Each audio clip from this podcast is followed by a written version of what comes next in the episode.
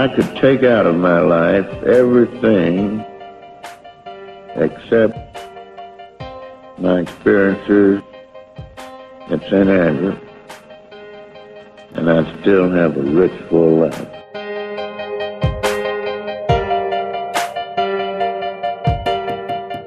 But the last tee shot I hit was more like it, that one in the playoff. Against Biden and Ray. That's right.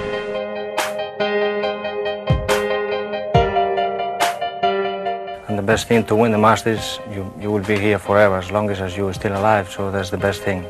I'm very happy. Welcome to episode ninety-three of Talking Golf History, and the second of our series called A Golf Historian Scavenger Hunt. In this series, I, along with the occasional help from other golf historians, will highlight some of golf's greatest artifacts and historical landmarks from around the world. Some of these items are in plain sight and are overlooked by pedestrians every single day, while others sit in the confines of the world's most prestigious golf clubs. On this show, each of these historic items will be ranked by their difficulty to experience. For instance, an item within the clubhouse of Augusta National would rate as extremely difficult to view, ten out of ten. Whereas an artifact at a museum or public golf course would be easy to view and perhaps a one out of ten. Each and every episode will give you guidance on how difficult it will be to view the object, artifact, or place, and each episode will share an artifact from the following categories: extremely difficult to experience, semi-difficult to experience, and easy to experience, all while sharing stories about each item. I am extremely excited to share with you some of golf's greatest hidden treasures, but first let me share with you an exciting adventure I have embarked on. I have just recently accepted a role as a history and design consultant for a company that will be designing and building famous golf holes using synthetic grass for businesses, corporate headquarters, public parks, and private residences. We have chosen four famous holes to start: C B McDonald's very own Short Hole, Redan, Punch Bowl, and Biarritz. I feel as if we're embarking on a path that C B McDonald paved for us over one hundred years ago. Why have a plain backyard golf hole when you can play one of the world's greatest golf holes? We start upon this adventure with four of C B McDonald's ideal golf holes. I hope you follow along with us on this adventure, with more stories to come of why we choose these holes and where this adventure will take us. If this sounds intriguing to you or you have questions, please shoot me an email at the society of golf historians at gmail dot com. Now let's get to our show. Without further ado, let's dive into A Golf Historian Scavenger Hunt. Our first artifact is one that sits in plain sight, and yet I would venture to guess that ninety-eight percent or more of people who are within two hundred yards of it have never seen it. It tells part of the story of one of America's most architecturally significant golf clubs, a club that literally helped change the direction of golf design in America. Our first item on our scavenger hunt is located on the property of the National Golf Links of America, which in and in itself makes it very difficult to see. But if you didn't go out looking for it, you would never know it was there. N G L A was the brainchild of the great amateur golfer Charles Blair Macdonald, a towering figure of a man both figuratively and literally. Charles Blair Macdonald was confident, cocky, brash, arrogant, but he was also a visionary, a leader, and a man who helped change the course of golf design in America. He was loved, hated, respected, and resented. In that regard, he was also probably the most interesting man in golf in the United States during his time. C B McDonald and his creation of the National Golf Links of America introduced the United States to the design principles of the old world. McDonald did this by studying what he determined to be the world's most ideal golf holes. and then brought the architectural aspects of those famed holes to his course, N G L A. Today we call these ideal golf holes C B Macdonald's template holes. In bringing these design concepts to America, Charles Blair Macdonald essentially inspired America's golf course architects to use old world strategy to improve golf course architecture here in the United States. The artifact of N G L A is really a relic that can only be found through a little bit of exploration, and I would highly suggest receiving permission from the club before you set off in exploration mode. Back behind what is today the tenth tee box, sitting one hundred fifty to two hundred yards into the deep thicket of trees and bushes, sits the ruins of N G L A's first clubhouse. There, in the wild corner of N G L A's property, sits the foundation of the Shinnecock Inn. Now, the Shinnecock Inn was not a strict clubhouse like the one Jarvis Hunt would design for the club years later. It was, in fact, an inn, but it served as a de facto clubhouse for C B Macdonald and his new club, and included a locker room for its membership. Unfortunately for the Shinnecock Inn and N G L A, the inn burnt to the ground within its first year of use, but its presence is still felt today. First, the ruins of the original clubhouse still exist in the woods behind the tenth tee box. If you are up to do a little bit of exploring, again, please ask for permission, you can also see the original gate into N G L A, which served as the original entrance to the club and now serves as a maintenance entrance into the property. Finally, the most noticeable artifact from the days of the Shinnecock Inn is now what is known as the halfway house on the tenth tee. That halfway house just so happens to be the original starter shack and is the oldest man-made structure on the golf course.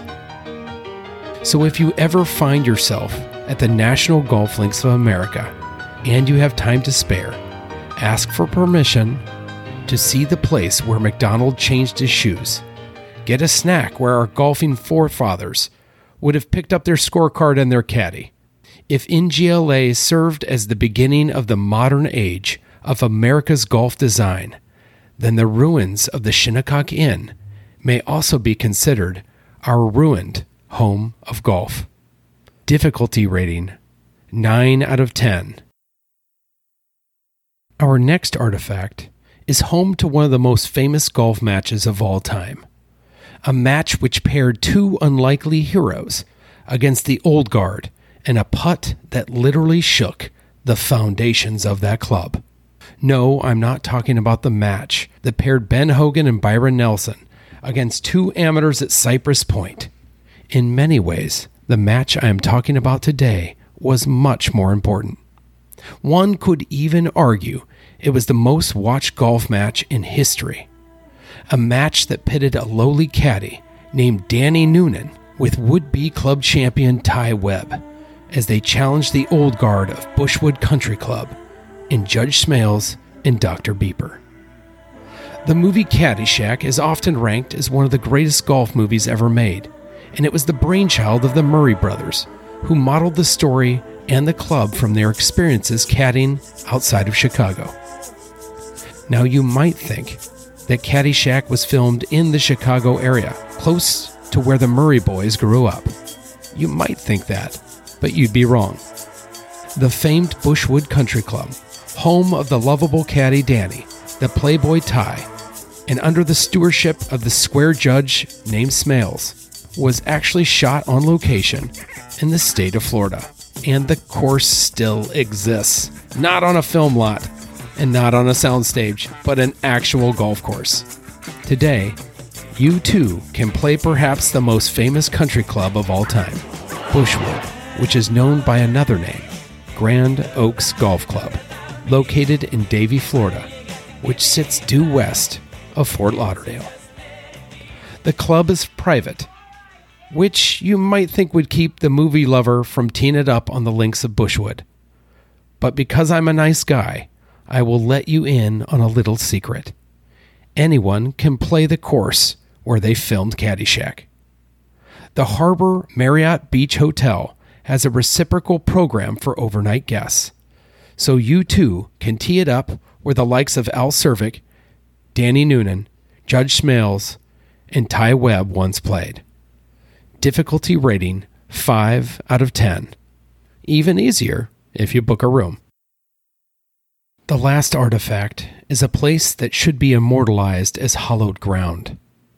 One could argue that it, and not Saint Andrews, is the true birthplace of the game of golf.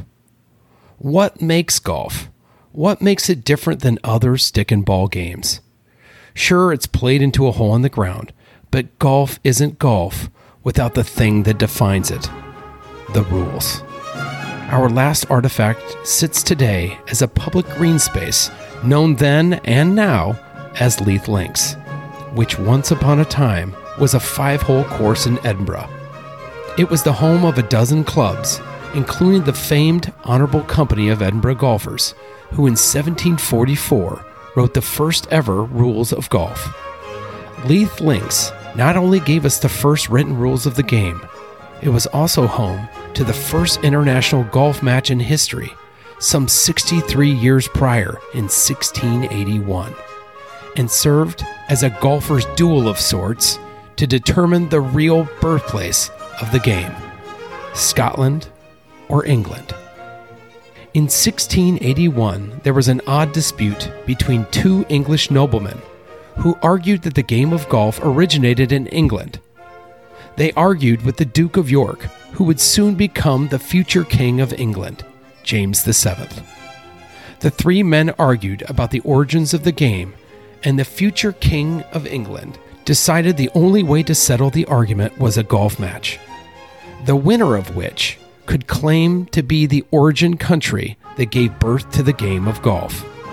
However, the future King of England had a ringer in his pocket, by the name of John Patterson, a local shoemaker and feathery ballmaker who just happened to be a crack golfer.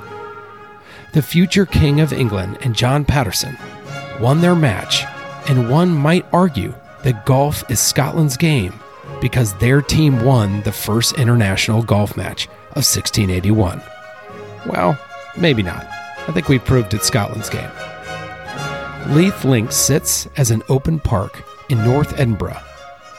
Some believe it was here that the game of golf was born, but not on that day in sixteen eighty-one, but off the port of Leith, where a Dutch game of Colvin slowly evolved to the game we love today, golf.